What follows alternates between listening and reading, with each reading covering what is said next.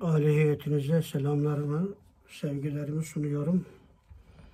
Cenab-ı Hakk'ın inayeti bizimle beraber olsun.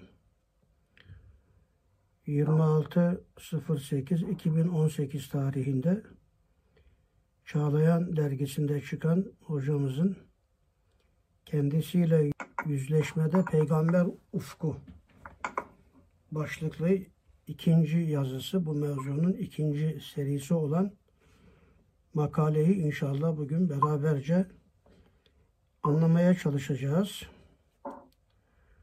Bu başlıkta hocamızın beş tane yazısı var.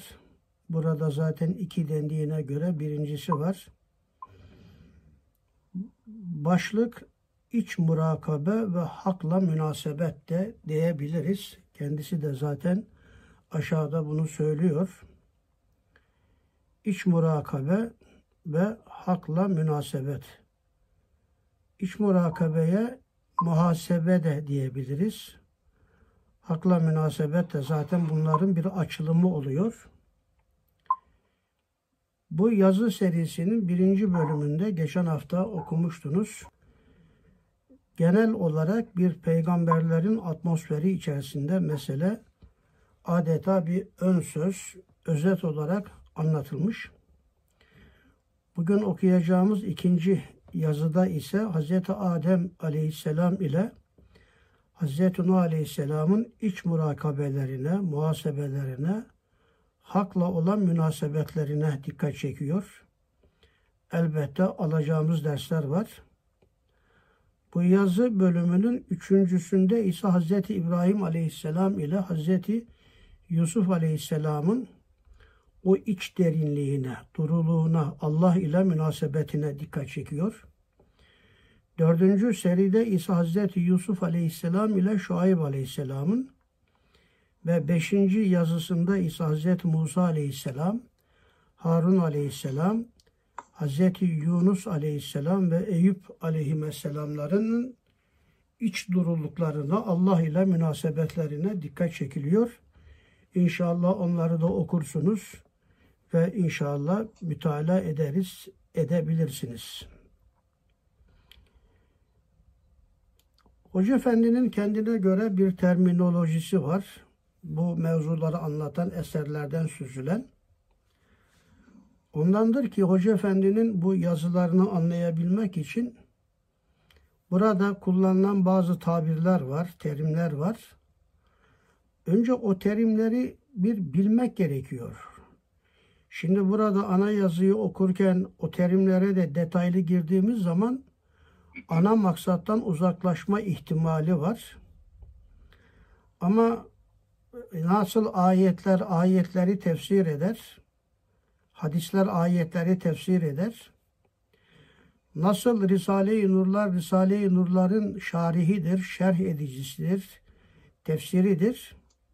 Hoca Efendi'nin de kendi anlattıklarını burada bir kelime kullanmış ama o kelimeyi anlayabilmek için onu nerede anlattı ise orasını da ayrıca okuyarak terminolojik olarak mevzuya vakıf olup sonra yeniden o ana mevzuya dönmek gerekiyor.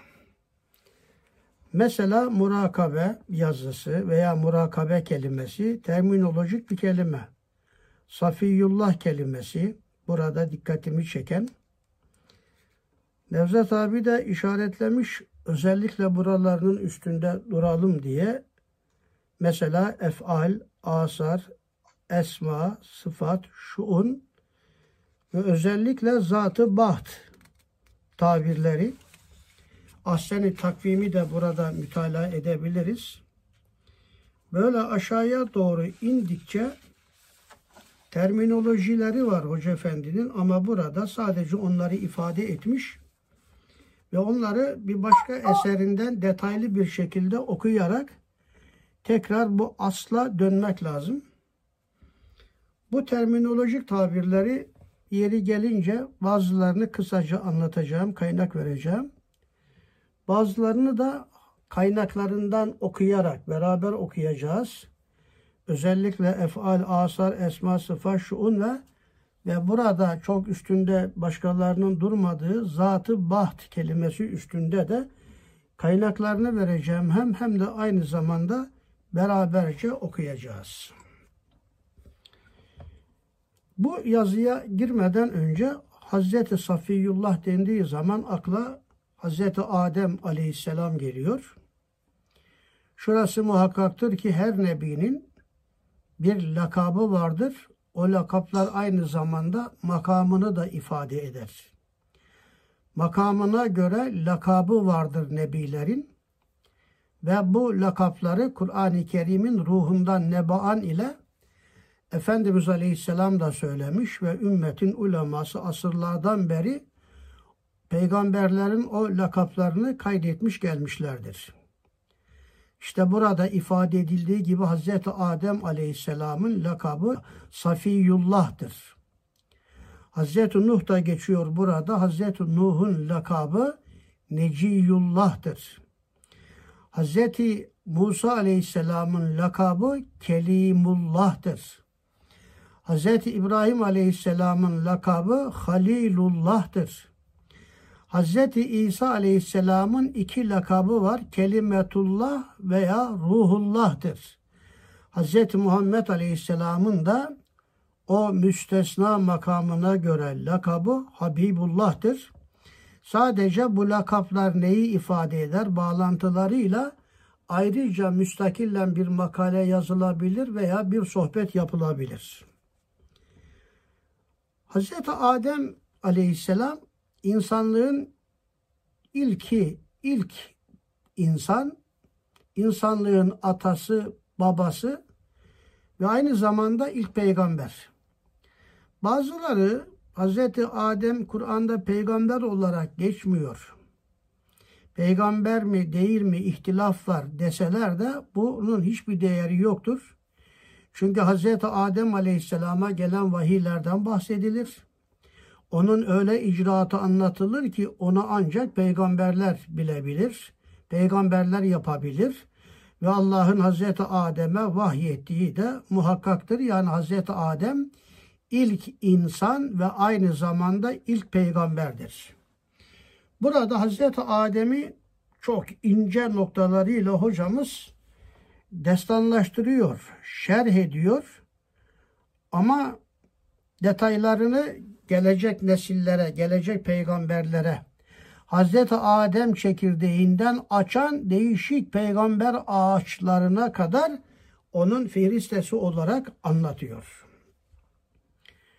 Bu mevzuya girmeden önce çok önemli bir hususa kısaca temas etmek isterim. Kur'an-ı Kerim'de 7 ayette Hz. Allah Celle Celaluhu semavat ve arzın 6 günde yaratıldığını ifade eder. Ve 6 gün kainatın ömrü 6 gün manasınadır. Şu dünyevi günlere göre değil, Eyyamullah'a göre. İlk yaratılan Hz. Muhammed Aleyhisselam'ın nur çekirdeği, Hz. Adem o noktasıyla daha sonra Efendimiz Aleyhisselam der ki ben hilkatte birinciyim, bir isette sonuncuyum. Bu manasıyla gayb alemleri yönüyle alemi gayb ve şehadetin tohumu olarak ilk önce Cenab-ı Hak Efendimiz Aleyhisselam'ı yaratmıştır. Ama bu şehadet alemine bakan yönüyle ilk defa yaratılan insan olarak Hazreti Adem'dir.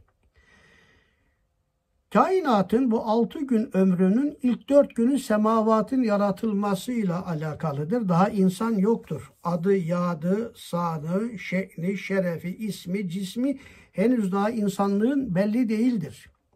Son iki gün ki halakal arda fi yevmeyni ayetinde Allah arzı iki günde yarattı buyuruyor. İşte iki günün birinci günü semavat ve arzın altı gününden beşinci günü Cenab-ı Hak dünyayı yarattı ve dünyanın ilk günü dünya güneşten kopma bir parça olması itibariyle dünya ateştendi ve yeryüzünde ateşten yaratılan varlıklar yaşıyordu. Melek, cin, şeytanlar. Dünya hareket etti, katılaştı ve sonra Allah semadan yağmurlar indirdi, nebatatı yarattı, sonra hayvanatı yarattı. Altıncı günün sabahı oldu. Altıncı günün sabahında Allah kainat ağacının da muhteşem bir meyvesi olarak Hazreti Adem'i ve nev'i Beni Adem'i yarattı. Bizim ömrümüz de bu altı günden son bir gün oluyor. Demek ki Hazreti Adem'in yaratılışını da bu genel safahat içerisinde altı gün içinde nereye denk geldiğini de anlaşılmasını arzu ettim ve kısaca bu hususa temas etmiş oldum. Böyle özet bir girişten, sonuçtan sonra şimdi meseleyi beraberce okuyarak takip edebiliriz. Hazreti Safiyullah'ın sergüzeştisi de yani Hazreti Adem. Safiyullah kelimesinde iki mana vardır. Kısaca söylemez, söylersem iyi olacak. Bir, Allah kainatı çalkaladı, çalkaladı, çalkaladı. Hani sütü çalkalayıp çalkayıp onun özünden kaymak meydana gelmesi gibi. Allah da kainatı çalkaladı, çalkaladı, çalkaladı. Onun özünden, hülasasından, safisi olarak, kaymağı olarak Allah Adem'i yarattı. Ahmed İbn Hanbel'in müsnedinde gelen Hz. Adem'in yaratılışı böyle anlatılır. İnna Allaha halaka Adem'e min edmil art. Allah Adem'i arzın ediminden, edim çalkalayınca olan çorba demek. Yani bütün elementler, maddeler manasıyla, maddesiyle onun içinde birbirine girmiş demek. Edim. Zaten Adem'e edim denmesi, edimle Adem aynı kelimedir. Elifle başlar, dal ve mim olarak edim, edimil art, edem. Ediminden arzın edimi yani edemi. Adem aynı ismiyle müsemma bir tabir. Bir, mana, bir, bir bu manada Allah kainatın hülasası olarak Safiyullah denmesi bundan. ikinci olarak bütün insanlarda kuvve-i şeheviye, kuvve-i gadabiye, kuvve-i akliye vardır ve bunların ifratları ve tefritleri vardır. Bir insan bu üç kuvvenin, bu üç kuvve içinde bütün kuvveler, bütün duygular vardır. Onların ifratlarından ve tefritlerinden uzak yaşarsa, hattı vasatını yaşarsa işte buna safi adam deniyor. Sırat-ı müstakim bu. Cennet keyfiyeti. Ve neza'na ma fi sudurihim min gillin ayetiyle anlatılan yani bizler cennete gittiğimiz zaman inşallah hep beraber gideriz. Cenab-ı Hak cennete bizi koyunca bizim içimizdeki gıllı, gış duygularını söküp alacak.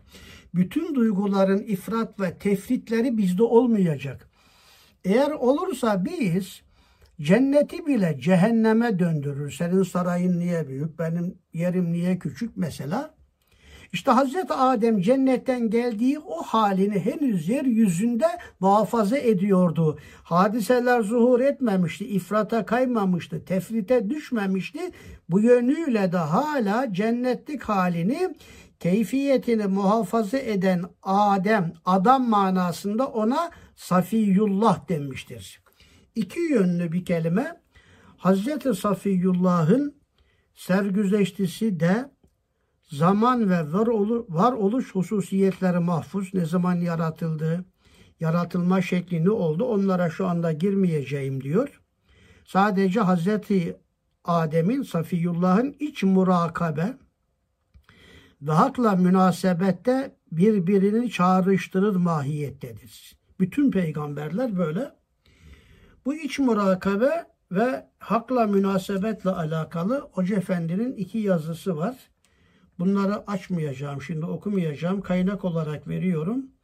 Kalbin Zümrüt Tepeleri birinci cildinin 62. sayfasında iç muhasebe, muhasebe yazısı var. Ve aynı zamanda 125. sayfasında da murakabe yazısı vardır. Murakabe de hakla münasebet demektir.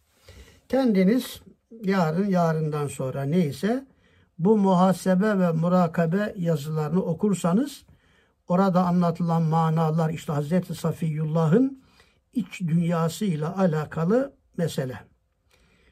Değerli kardeşlerim burada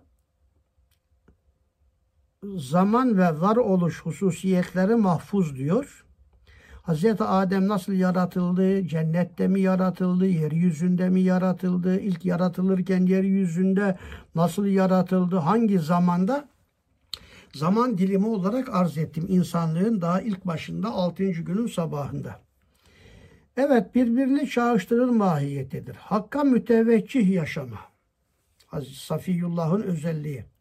Hakka müteveccih yaşama. En küçük kaymaları sukut etme olarak değerlendirme. En küçük kayma burada zelle gelecek. Hiç dinmeyen ahuva basar ve basiretin sürekli ona açılan kapı aralığında bulunması ve dilde hep hu demesi.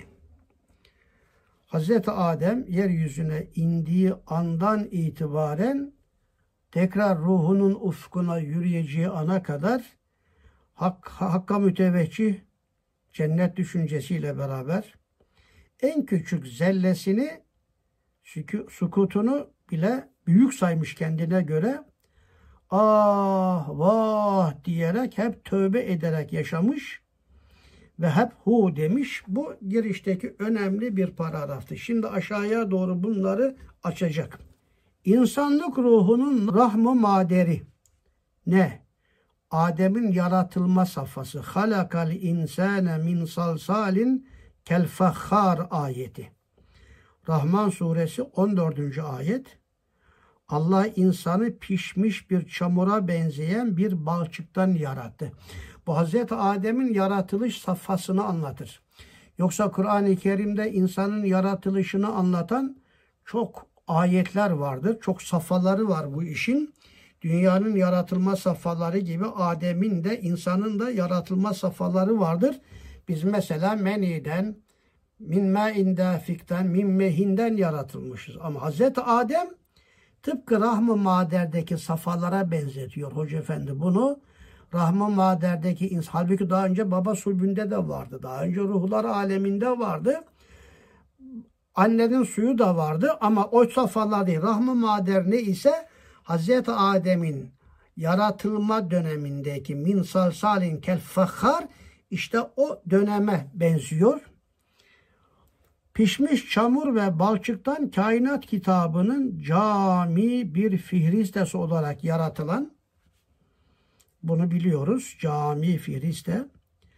Melaike-i kiramın kıble nüması olarak tebcil edilen çünkü Allah meleklere Kabe'ye secde edin demedi. Hazreti Adem'den önce de Kabe vardı aslında. Çünkü dünyanın iki günlük ömrü içerisinde ilk birinci gün melekler, şeytanlar, cinler yaşarken Allah semavattan, cennetten bir beyaz çadır indirdi melekler ve şimdiki Kabe'nin olduğu yere koydular ve etrafında melekler tavaf ediyorlardı. Kabe vardı bir çadır olarak belki. Ama Cenab-ı Hak meleklere Kabe'ye dönerek secde edin demedi. Adem'e secde edin dedi. İşte buradaki ince manayı derhatır edecek melaike-i kiramın kıble nüması olarak tebcil edilen bu zişuur kanunu emri ile yani ruhu ile madde birleşiminden var edilen çünkü tabiattaki kanunlar gibi Hz. Adem'den önce de tabiat kanunları vardı. Ama tabiat kanunlarına benzeyen onlar izafi. Hz. Adem'in de cismini ayakta tutacak bir kanun emri var. İşte o da ruh. Adem şuurlu olduğu için ruh da şuurlu. Emri ile madde birleşiminden var edilen Adem Nebi. Hazreti Safiyullah Adem Edim. Alemin çorbası Edim. Hazreti Safiyullah bütün insanlık aleminin mükerrem ve muazzez bir babası. Nübüvvet silsilesinin nemaya açık mümtaz çekirdeği, semeradar olmaya açık bir fidesi, ahseni takvime mazhar tam bir mirat-ı mücellahi, mücellahi ilahiydi. ahseni takvime masar, insan da zaten ahseni takvime masar. Bu ahseni takvim üstünde, kıvam kelimesi üstünde, en güzel kıvam üstünde tefsir açısından çok genişçe durulabilir. Ayakta tutan demek kıvam. Aynı zamanda takvim zamana ve mekana kıymet kazandıran bir birim demek. Ve onun ayakta durmasıyla diğerleri ayakta durabilir. Onunla diğerleri değer ve kıymet kazanır manalarında ahseni takvime mazhar bir mirat-ı mücellai ilahiydi. Allah'a tam bir ayna idi Hazreti Adem. Farklı bir buuttaki bu ayine-i camia iç ve dış donanımıyla hem sureti maddi cihazları hem sireti manevi duyguları ve aralarındaki bağlantılarla Hazreti ilmi muhit kudreti kahire ve irade-i bahireye mücella bir ayine olmanın yanında Kenzi Mahfi'nin de 30. sözü havale ediyorum. Bir anahtarı konumundaydı. Onun maddi ve manevi anatomisinin doğru okunup doğru tahlillere tabi tutulmasıyla açılacaktı. Ne açılacaktı erbabı basirete? Hz. Adem doğru tahlil edilebilirse maddesiyle, manasıyla, duygularıyla ehli basiret olan bizler. Basar nedir? Basiret nedir? Bunun da bilinmesi lazım. Ehli basiret kimdir? Kalbin zümrüt tepeleri havale ediyorum. Orada basiret, ehli basiret kim kim olduğu anlatılır. Kalp gözü açık demek. Kalp gözü açık olanlar Hazreti Adem'i tahlil ederler. Hazreti Adem'de ne görecekler? Allah'ın efalini, asarını, esmasını, sıfatını, şuun ve zahtı bahtın kapılarını görecektir. Hazreti Adem'de işte bütün bunlar var. Allah'ın fiilleri var onda. Allah'ın asarı var onda. Esması var hülasaten onda. Allah'ın sıfatları var onda, numuneleri var. Allah'ın şuunu, şe'ni var onda ve zatı, bahtı var onda. Hazreti Adem'den de bize inikas etmiş. Bir insanda da numune olarak bütün bunların hepsi vardır. Eğer sizi yormayacaksam Nevzat abi de buralarını biraz açabilir misiniz demiş. Sohbete başlarken de Hoca Efendi'nin bazı terminolojisini başka yerde anlattıklarına bakarak anlamak lazım dedim. Bu mesele efal, asar, esma, sıfa, şuun ve özellikle zatı baht. Zatı baht üstünde biraz duracağım. Kalbin Zümrüt Tepelerinin 3. cildinin 70. sayfasından itibaren bu meseleyi orada kendisi açmış. Tecelli başlığında bir tecelli zat tecelli zat zatı baht diyebiliriz. Baht üstünde duracağım biraz. Gerçi bunlar ayrı mevzular. Hazreti Adem'in şimdi Allah'la hakla olan münasebetini anlatıyor ama fakat Adem'de tecelli eden Allah'ın bu yönleri bilinirse bu yönleriyle Adem Allah'a bağlanmış, Allah'a teveccüh etmiş, arasındaki manevi bağlılığı ifade eder. Ve burada tecelli zatı anlatıyor. Tecelli şuunu anlatıyor. Bak burada şuun dedi Hoca Efendi. Burada da tekrar 72. sayfa, 3. cildin 72. sayfasında tecelli şuun. Şeyin fiil demek, iş demektir. Aslında e, fiil anındaki insandaki o fiile götürü enerji götüren enerjidir şuun. Şuunun daha iyi risale kültüründen anlaşılabilmesi için 18. mektubun 3. meselesine havale ediyorum. Faalun lima yurid külle yevmin huve fi şeyin ayeti. Allah'ın faal ismiyle şe'ni. İkisi iki ayet. Birisi külle yevmin huve fi şeyin faalun lima yurid. Külle yevmin huve fi şeyin ayeti Rahman suresi 29. ayette. Burada Allah'ın şuunu yani o fiili meydana getirirken ki enerjiye şeyin denir aslında. Sonunda fiil olur. Fiilden sonra meydana gelen sanatlara da eser denir. Asar da budur. Allah'ın efalinden, şuunundan, aslında sıralamayı şöyle yapsak daha iyi. Zat-ı bat sıfatlarıyla muhat ve sıfatlar da e, şe'ni ilahi ile harekete geçiyor. Allah'ın efali meydana geliyor. Ve sonra asar-ı ilahi Adem de muhteşem bir eserdir meydana geliyor. Ve onlar üstünde de Cenab-ı Hakk'ın esması tecelli ediyor. Esması görünüyor desek iyi olur. Tecelli şuunu buradan okuyabilirsiniz. Tekrar ediyorum 18. mektubun 3. meselesiyle tecelli sıfat burada da var. Aynen bu tabirleri kendisi açmış. Tecelli esma var burada. Tecelli asar var. 5. 6. tecelli efal. Ve sonra zatı bahta geliyor. Zatı baht üstünde Hoca Efendi başka yerlerde ne demiş? Onunla alakalı da bir çalışma yaptım. Aslında baht, zatı baht Allah'ın künhü demek yerinde olur. Özü, özellikleri. Bizim için mevcudu, meçhul olan özellikleri. Bu Asrın getirdiği tereddütlere cevaplar kitabının birinci cildinin hemen baş taraflarında Allah'ın özellikleri diye bir nokta var. Bir açılım soru cevapta. Lütfen okuyunuz. Orada La tudrikul ebsar ve huve yudrikul ebsar ve huve latiful habir ayetini de ele alarak Hoca Efendi Hz. Ebu Bekir Efendimiz sırrı Zatullah'tan bahis işraktır demiş ve biz Allah'ın künhünü idrak edemeyiz ama Allah bütün idrak edenlerin hepsini idrak eder. Ayetle de bu zatı bahtı orada göreceksiniz. Baht aslında Farsça bir kelimedir. Tekrar ediyorum. Baht aslında Farsça bir kelimedir.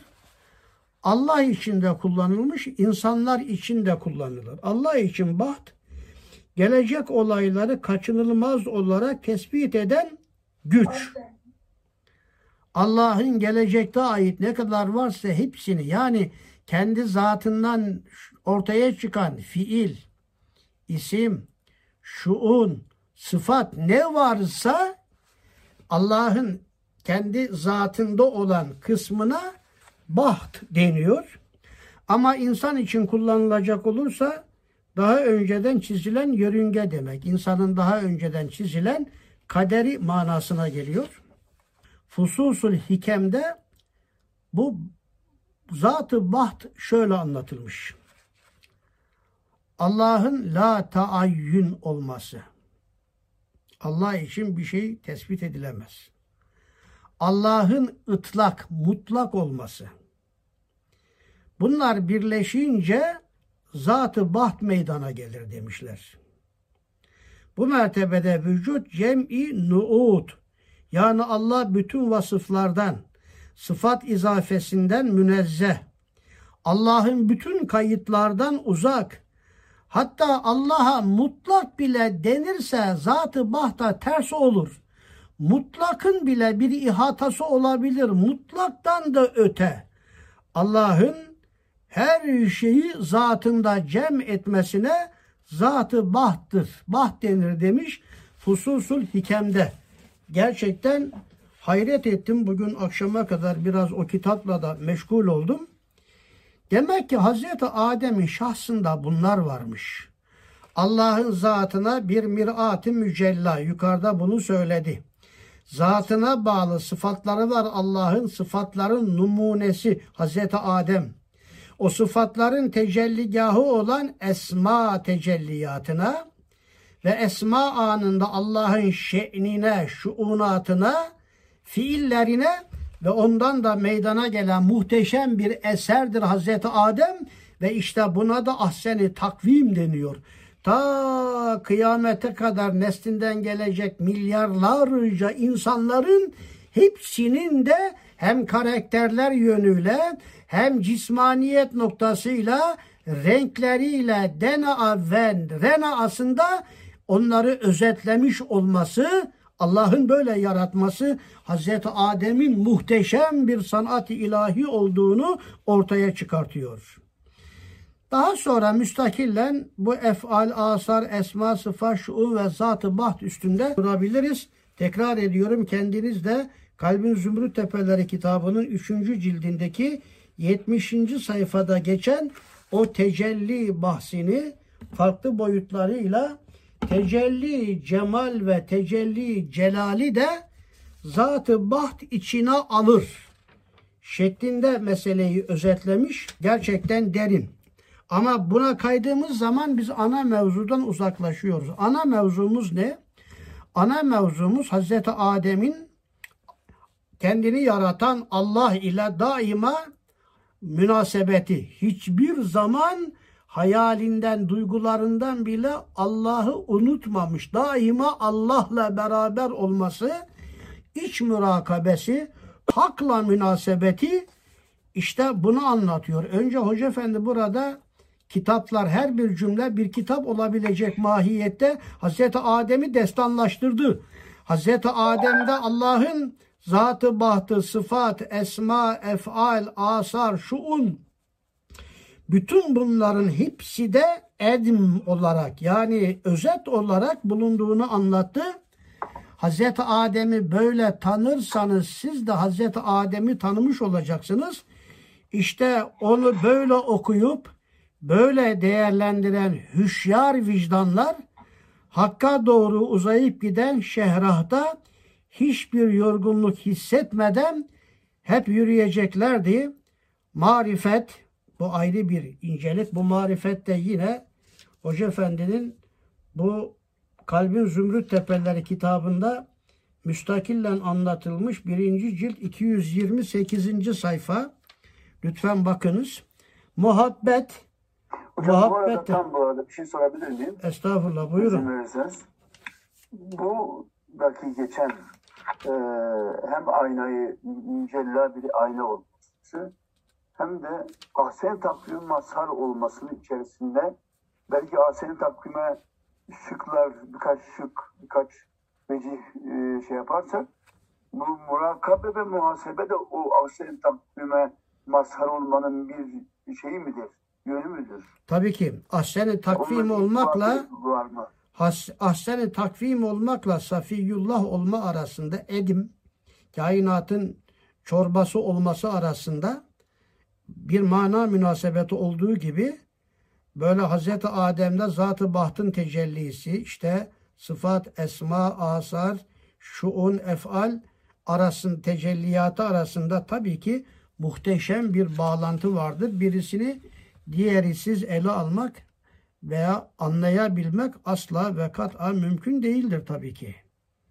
Hazreti Adem Ya mesela yaşatma mefkulesini anlatırken, yaşatma mefkulesini anlatırken de hocam, Hoca Efendi, ahsen takvime mazhariyeti itibariyle falan diyor. burada Hazreti Adem'in. Burada Hazreti Adem'in ahseni takvime masariyetine dikkat çekmiş. Çünkü Hazreti Adem öyle bir DNA'ya, RNA'ya sahip ki kendisinden sonra kıyamete kadar gelecek bütün insanların formatları içinde.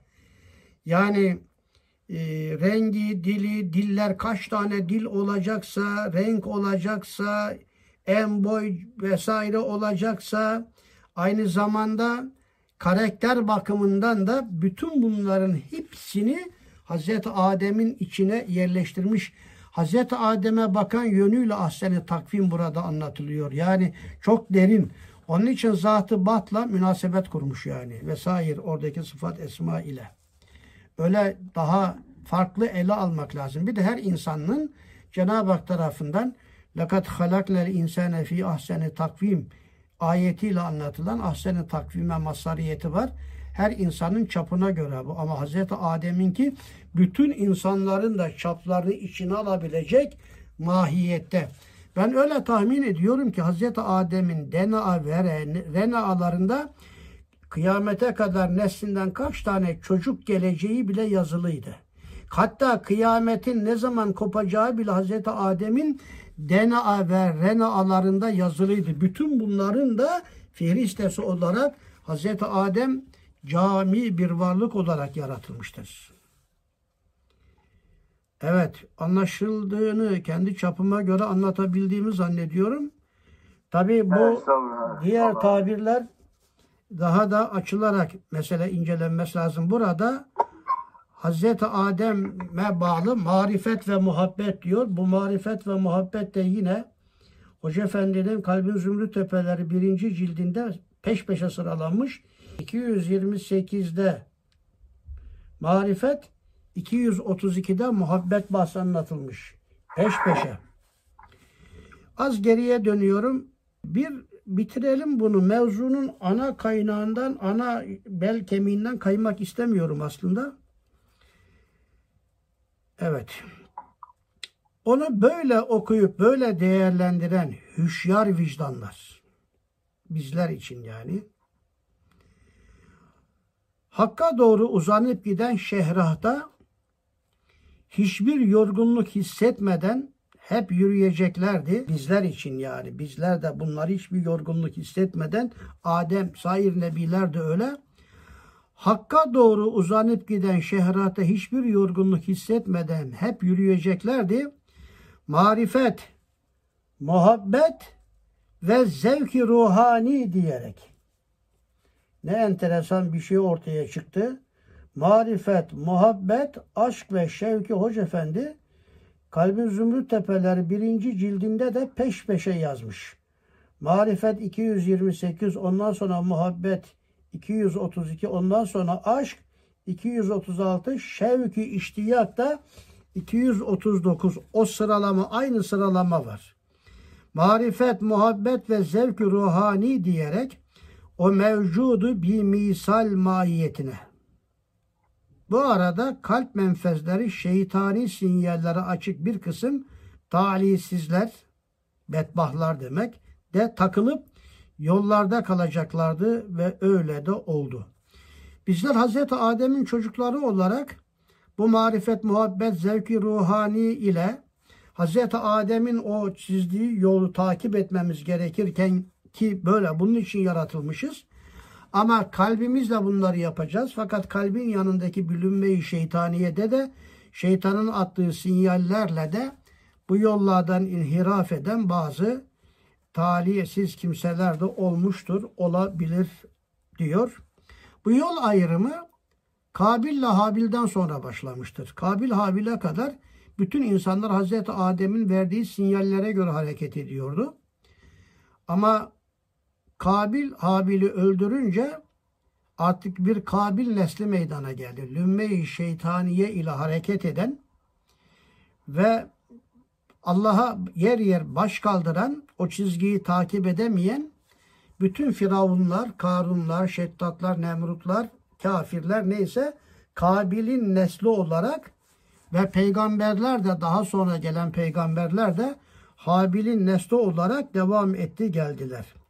Bütün Beni Adem mahiyetinde birer çekirdek olarak var edilen meleki ve şeytani nüvelerle. İşte bu mesele her iki yönüyle insan başlığında ele alınmalı. Ve Kur'an-ı Kerim'de Bela suresinde Cenab-ı Hak insana verdiği nimetleri sayarken bir de ve hedeynâhün necdeyn İnsan, annelerin süt uzuvları olarak anlamış bunu. Çünkü iki göz, bir dudak, işte yani bir dil iki dudak vermedik mi? Niam ilahi sayılırken o nimetlerin seyri içinde annelerin süt uzuvları burada dikkat çekiliyor ki oldukça büyük nimet. Ama Hazreti Ali Efendimiz ve hedeynâhün necdeyni biz insanı iki ihtimale müsait bir varlık olarak yaratmadık mı şeklinde anlamıştır. İnsanın melekiyete bakan yönü ki Hz. Muhammed Aleyhisselam gibi insan öyle terakki eder ki Cebrail bile arkada kalır. İnsanın şeytaniyete bakan yönü Ebu Leheb, Ebu Cehil, Firavunlar gibi öyle sukut eder ki şeytan bile yukarıda kalır. İşte meleki ve şeytani nüvelerle irade şartı adidir. Hersinde Allah mecburen yaratmıyor. Kulun iradesine göre. Bazen melekleri imrendirecek şekilde alayı illiyin istikametinde kanat çırpacak. Bazen de esfeli safiliğinde aram edeceklerdi. Tin suresinde geçiyor. Bu büyüklerde bir sürçme ve zelle mahiyetinde kalp kapıları kısmen de olsa şeytana açık. Demek büyüklere bile şeytanlar musallat oluyor. Onların sürçmesine zelle denir veya zellesine hafif sürçme denir. Yani onlar isyan etti, haram işledi, günaha girdi denmez. Ama şeytan onlara da musallat olduğu için yer yer zelle olabilir onlarda da. Evet şeytana açıktır onların kalp kapıları da ve onun güdümündekilerde ise ciddi sukutlar şeklinde meydana gelecek. Peygamberlerin zellesinin arkasından gidenlerde de korkunç sukutlar, aşağılara düşüşler meydana gelecek ve geldi. Büyük küçük bu inhiraflar şimdiye kadar hep ola gelmiştir. Bundan sonra da bir kısım kalp zedelerde olmaya devam edecektir. Kalbi felakete uğramış insanlarda peygamberlerin zellenin seyrinde bir kısım haramlar, günahlar, isyanlar olmaya devam edecektir. Şimdi Akif ifadesiyle onun mahiyeti meleklerden de ulviydi.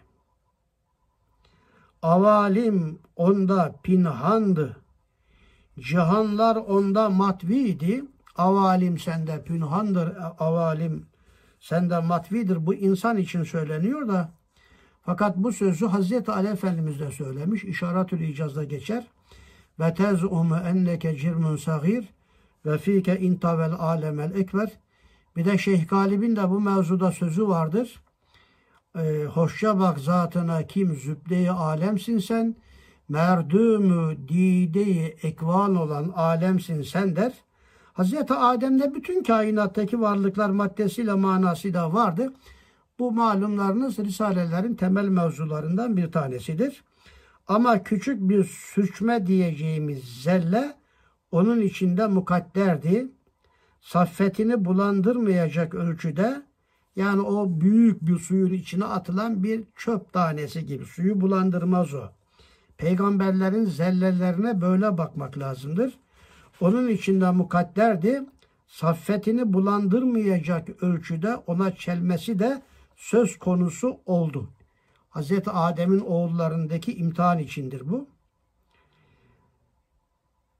Ondaki bu muvakkat tekleme iştihadi olduğu için çok önemli bir tabir bu. Başka kitaplarda görmedim. Hz. Adem'in zellesi iştihadidir. Onun için günah denmez. İştihat eden İştihatta isabet eden iki sevap, isabet etmeyen bir sevap alır. Hazreti Adem cennette iştihat etti. Nasıl? Cennette yeftare gezerken şeytan geldi dedi ya Adem bu cenneti beğendin mi dedi. Ya kim beğenmez? Ama dedi maalesef maalesef bu cennette az kalacaksın. Demedi ya. Evet dedi. Sen laftan anlamıyor musun dedi ya. Allah sana ne dedi?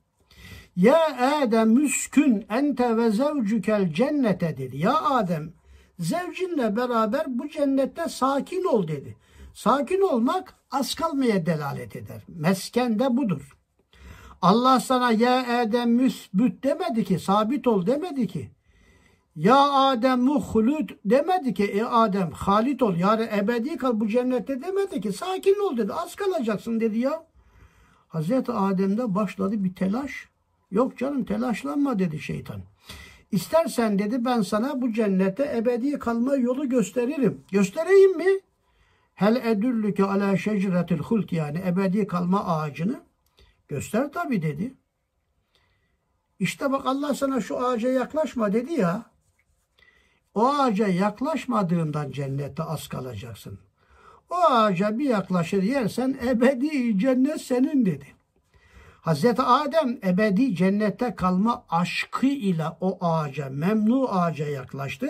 İştihadı öyleydi yani. İştihat bu. Ama burada iki mesele daha vardır.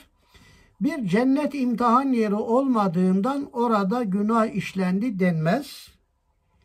İkincisi Hazreti Adem cennette ebedi kalmak istiyordu. Bundan da daha masum bir başka duygu da olamaz. Ama iştihadi için Peki Hazreti Adem, hocam özür dilerim, Hazreti Adem şeytanın mahiyetini bilmiyor mu? bil- bilmiyordu. Henüz tecrübesi yok. Henüz daha tecrübesi yok. Şeytan daha kimseyi aldatmamış yani. Bu zelle meselesini de Hoca Efendi'nin eserlerinden de bir kaynak vereceğim. Okuyun. Az sonra Hazreti Adem'in zellesi üstünde elbette duracağım. Bu sonsuz nurda onu da aldım yanıma.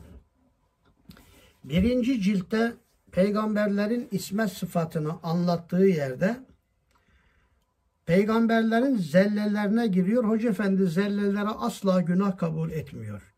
Burada da dediği gibi iştihat diyor ve peygamberlerin makamına göredir. O bize göre biz onların yaptığı zelleyi işlesek bize göre sevap olur bu. Hasenatül ebra seyyiatül mukarrebin deniyor buna. Bu sonsuz nurun birinci cildindeki bendeki bu ciltli kalın sağlam kapaklı neyse sonsuz nurda 483. sayfada Hazreti Adem Aleyhisselam ve zellesi diyor. Kısaca burasından birkaç şey söylemek istiyorum. İştihat meselesi. Kur'an-ı Kerim bir yerde Hazreti Adem'in durumunu anlatırken şöyle der. Ve asa Adem Rabbehu fegave sümme iştebahu Rabbuhu fetâbe aleyhi ve hede. Adem Rabbine baş kaldırdı ve yolunu şaşırdı. Sonra da Rabbi onu seçip tövbesini kabul etti. Ona doğru yol gösterdi. Ayette iştiba tabiri kullanılıyor. Dikkat buyurun. İştiba dibe çöküp tortu haline gelmekten köpükler gibi sağa sola atılmaktan kurtarma ameliyesidir. Adem'i seçti Cenab-ı Hak. Tekrar. Cenab-ı Hak Hazreti Adem'i aleyhisselam böyle bir duruma düşmekten kurtardığını bildirmektedir. Tercümede baş kaldırma dediğimiz husus faasa yani isyan etti diye tercüme ediliyor. Ele alacak ve bu davranışa bir baş kaldırma denemeyeceğini ispat edeceğiz. Şimdi yine dikkatlerimizle Hazreti Adem'i aleyhisselam izlemeye devam edelim diyor. Ve ayette Hazreti Adem'in tövbesi Kâlâ Rabbena zalemne ilahir. Bu bir zelledir. Fakat Allah Celle Celaluhu onu bu zelleden sonra hemen doğru yola ulaştırmış ve hidayet etmiştir. Bundan da anlıyoruz ki Hz. Adem'in aleyhisselam zellesi iştibadan evvel olmuştur. Allah'ın çekip çıkarmasından önce olmuştur. Adem aleyhisselam bu devrede az hazan isabet etmiş, yaprakları hafif sararmış ancak katiyen yaprak dökümüne uğramamıştır. O belki ekin gibi rüzgar önünde yatmış, rüzgar durunca da eskisi gibi doğrulmuş ve saf ruhuyla buluşmuştur. İla ahir devam ediyor. Burasını mutlaka okuyunuz. Burasını kapatmıyorum. Şimdi bir hususa geliyor Hoca Efendi. Az aşağıda gelecek herhalde. Aslında o memnu meyveye, evet hemen oradaymış. Aslında o memnu meyveye el uzatmanın sebebi o mey memnu meyveyi yemekte bir mahsur yoktu. Cennet meyvesi. Fakat o meyve ne? İşte az önce gösterdiğim sonsuz nurun birinci cilt 485. sayfasında o memnu meyvenin ne olduğunu anlatıyor. Ve Hoca Efendi'nin bu tevcihine hayran olmamak, dehşete düşmemek mümkün değildir.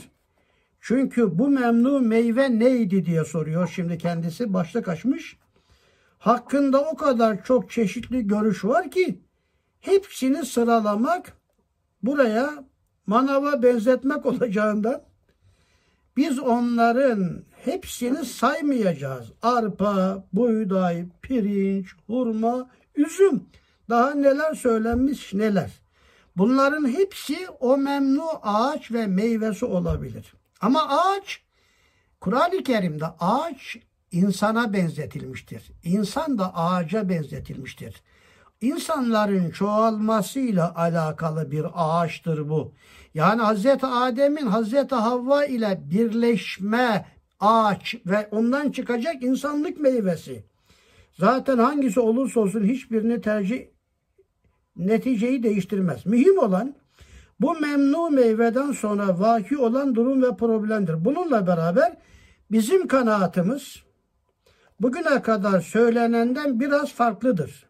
Memnu meyve Hz. Adem Aleyhisselam için karşısında dayanılması mümkün olmayan onun beşeri duygularıdır. Hz. Adem'in beşeri duygularıdır. Bu duygu sayesinde insanoğlu çoğalacak. Yani zevcine karşı olan alaka ağacı ve meyvesi ve neslini devam ettirecektir. Aynı duygu Hazreti Havva validemiz için de geçerlidir. Allahu alem şecereye dokunmak neslin devamını sağlayacak muamelede bulunmak demektir. Bununla beraber en isabetli görüş de budur demiyoruz ve aşağıya doğru devam ediyor. Şimdi Hazreti Adem'in unutmasına gelecek. Yani buradaki şey sonsuz nurda açılmış. Aslında o memnu meyveye el uzatmanın sebebi iftar vakti sayılan bir ilamı tam belirleyememeydi. Havva onun. Onunla beraber olacaktı. Fakat bu iftarı ne zaman yapacağını tam bilemedi Hazreti Adem. Çok önemli bir şey. Ama bundan dolayı Rabbi ona bir mukarrebe edilecek şekliyle hitap edecekti. Yakınlara yakışır. Bir yakının hatası uzaktakilerin hatasından daha büyük olur yani. Bir diğer Ama yandan ise fark edemediği bu ifadeyle hocam biraz biraz bu, buradaki ifadeyle diyorum biraz evvelki buyurduğunuz gibi muhteşem bir teşbih ve bir e, beyan e, şeyi var burada. E, bu iftar vaktinin belirleyememesi meselesi e, yani böyle bir ifadede bulunması. evet abi böyle bir Çok ifade olamaz yani. Çok müthiş bir Gerçekten şey. maşallah Çok müthiş abi. Yani o iftar vaktini o dünyada yapacaktı Evet. onu ama fakat orası erkendi daha iftar vakti gelmemiş yoksa onun Demek hakkıydı orada, değil. orada o ağacın o ağacın birleşmesi, açılanması orada daha değildi. Dünyadayken belki olacaktı. Öyle mi? İşte Orada, erken davrandığı için e, zelli olmuş. Ağaç benzetmesi. O da iştahat hatası diyor. Yani Hazreti Adem için günah değil, iştahat hatası diyor. Çok müthiş abi. Ama bundan dolayı Rabbi ona bir mukarrebe edilecek şekliyle hitap edecekti. Yakınlara olan bir hitap. Diğer yandan ise fark edemediği iç ihti- ihtisaslarıyla, iç duygularıyla o çok mübarek meyveler verme zeminine itilmişti. Yani dünyaya itilmesi de madem sen çoğalmak istiyorsa hadi dünyaya yani. Evet Alvar imamının ifadesiyle hakiki şecerenin hikmeti dünyaya gelen Muhammed Hazreti demiş. Yani dünyaya gelip burada çoğalmasının hikmeti olarak. Hazreti Adem'in zellesi olmasaydı biz bugün yoktuk. Fakat bunları Safiyullah'a anlatmak Yani o, o- hocam öz- özür diliyorum. Yani o ağaçtan bir meyve yemesi meselesini bu, şekilde gerçekten hiç şimdiye kadar duymamıştım. evet Bu ağaç, o ağaç yani nesil ağacı. Tabi nesil ağacı. Onun için Alvar imamının ifadesiyle hakiki şecerenin hikmeti dünyaya gelen Muhammed Hazreti demiş. Fakat bunları Safiyullah'a anlatmak çok kolay değildi o zamana göre. Bu itibarla da o ömür boyu bu zel- zelleyi gözünde büyüttü de büyüttü ve Rabbine muhalefet etmiş olma hissiyle sürekli inleyip durdu. Dünyaya gelince Hazreti Adem aleyhisselam yani Kabe'nin inşasından sonra filan bazılarına göre 30 sene bazılarına göre 200 sene, bazılarına göre 300 sene ben bir günah işledim zannıyla Hazreti Adem ağladı da ağladı. Özellikle Kabe'yi inşa ettikten sonra meleklerin yardımıyla da Kabe'nin kapısının olduğu yere Bekke deniyor. Şehrin adı Mekke, Kabe'nin oturduğu arazi ve kapısının mültezemenin olduğu yere Bekke deniyor. Bekke, Beka'dan gelir. Ha işte burada ağlanır. Tam ağlama yeri demektir. Hazreti Adem 30 ile 300 sene arasında zaman veriliyor. Orada inim inim inleyerek gözyaşı dökerek tövbe etti. Evet bu mukarreb sima yıllar ve yıllar boyu öyle bir mehafet, Allah korkusu ve mehabet e, ruh haletiyle sızlanıp durdu ki ona asla yürek dayanmazdı. Öyle gözyaşı döktü ki bazıları şöyle tasavvuf ehli bir kaydak veremem. Orada çıkan zemzem Hazreti Adem'in gözyaşlarının başka sularla bulamaç yapılmasındandır derler. O senelerce başı önünde yaşadığı hissi hicapla utanarak başını kaldırmamış hiç böyle. Başı yerde.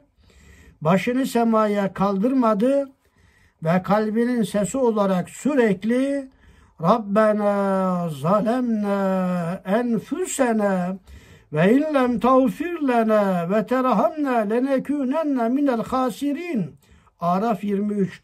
Rabbimiz biz kendimize zulmettik. Bir iştahat hatasına zulmettik diyor Allah'a mütevekkil.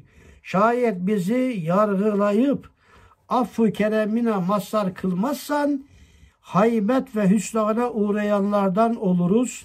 Hz. Adem'in iç muhasebesi ve murakabesi olarak mesele ifade ediliyor. Dedi ve inledi. Bu ne engin nefisle yüzleşme ve hakla münasebet hassasiyeti, bu ne derin bir temkin ve teyakkuz ruh haleti. Onun bu yürek sızlamalarını dinlerken bir kısım zayıf kaynakların naklettiği şöyle bir husus da söz konusudur. O günlerden bir gün ellerini kaldırıp yani günahıyla tövbe etti. Etti ya Rab af tövbe dedi anlattı. Bir türlü Allah tövbesini kabul etmiyor. Cenab-ı Hak ona seslendi ki ya Adem böyle senin dediğin bu kelimelerle tövbe olmaz. Her anahtar her kapıyı açmaz. Her şifre ile her şifreli kapılar açılmaz. Ben sana kelimeler telkin edeyim. Hani Türkçe ibadet filan diyorlar ya. Allah bilmiyor mu her dili? Hayır öyle değil. Her tabir bir şifredir. Her anahtar her kapıyı açmaz. Ağzımızdan çıkan kelimeler de o alemin kapılarının açılmasının şifresidir. Hazreti Adem'in yaptığı dua kelimeleriyle bile Allah duasını kabul etmedi. Halbuki Allah Adem'in tövbe ettiğini biliyordu. Ben sana tövbe kelimeleri telkin edeceğim ya Adem. Benim telkin ettiğim kelimelerle bana tövbe et. Fetelakka Ademu min rabbihi kelimatin fetabe aleyh innehu huve tevvabur rahim ayeti. O günlerde böyle yana yakıla ağlayarak tövbe ederken aklına hadis denen sürati intikal. Siz de bazen düşünürsünüz ne yapsam diye bir türlü karar veremezsiniz. Ani aklınıza şöyle yapayım dersiniz. Ya. İşte bunu hadis denir. Hadis kalbe de gelir akla da. Hadisi kalbi, hadisi akli olarak Hazreti Adem'in kalbine geldi bu hadis. Ellerini kaldırdı dedi, dedi ya Rab Muhammed hürmetine beni affeyle. Allah affettim dedi. Tamam affettim de sen dedi benim Muhammed'imi nereden biliyorsun?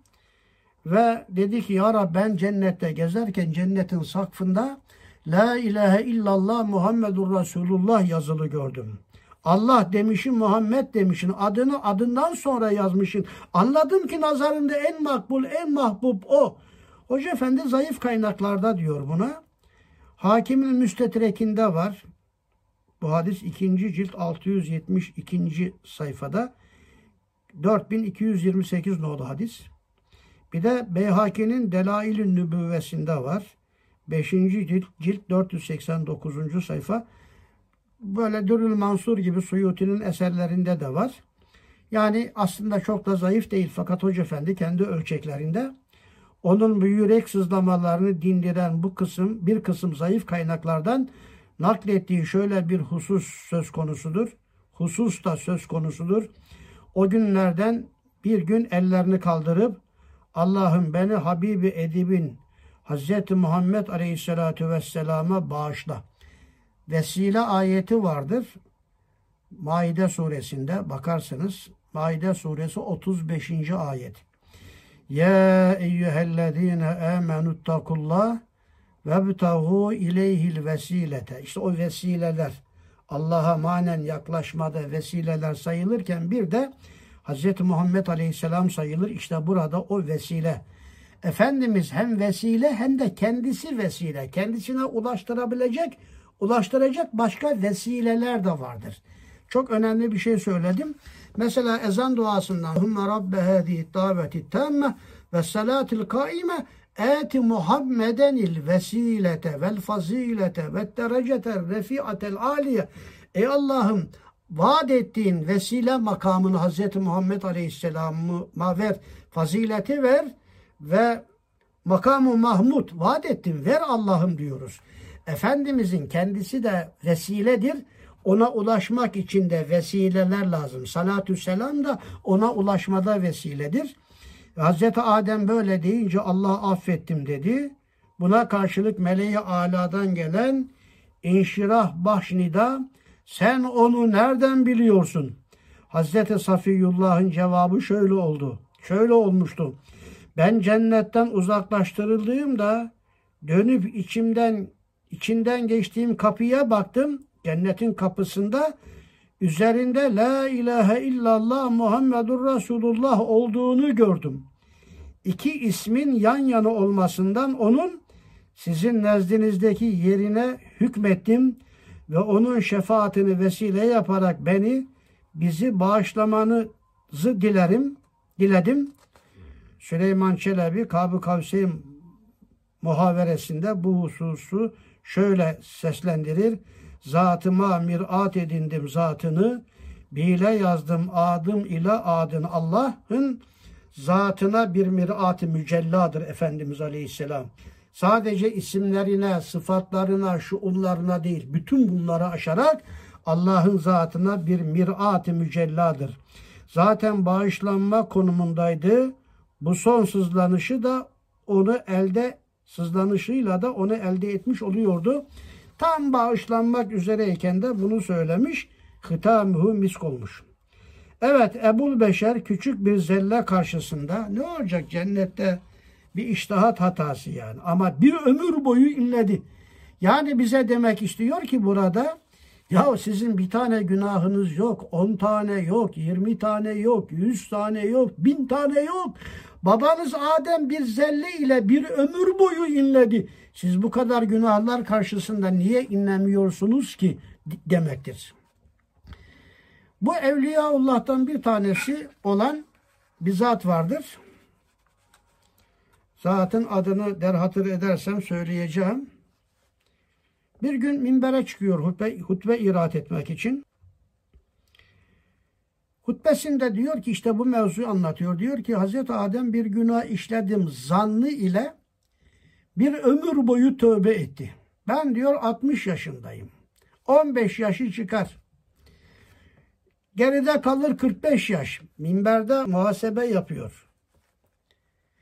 Ve ben diyor her gün bir günah işlesem 45 seneyi her bir günü 365 ile 45'i çarp bu kadar günah yapar en azından.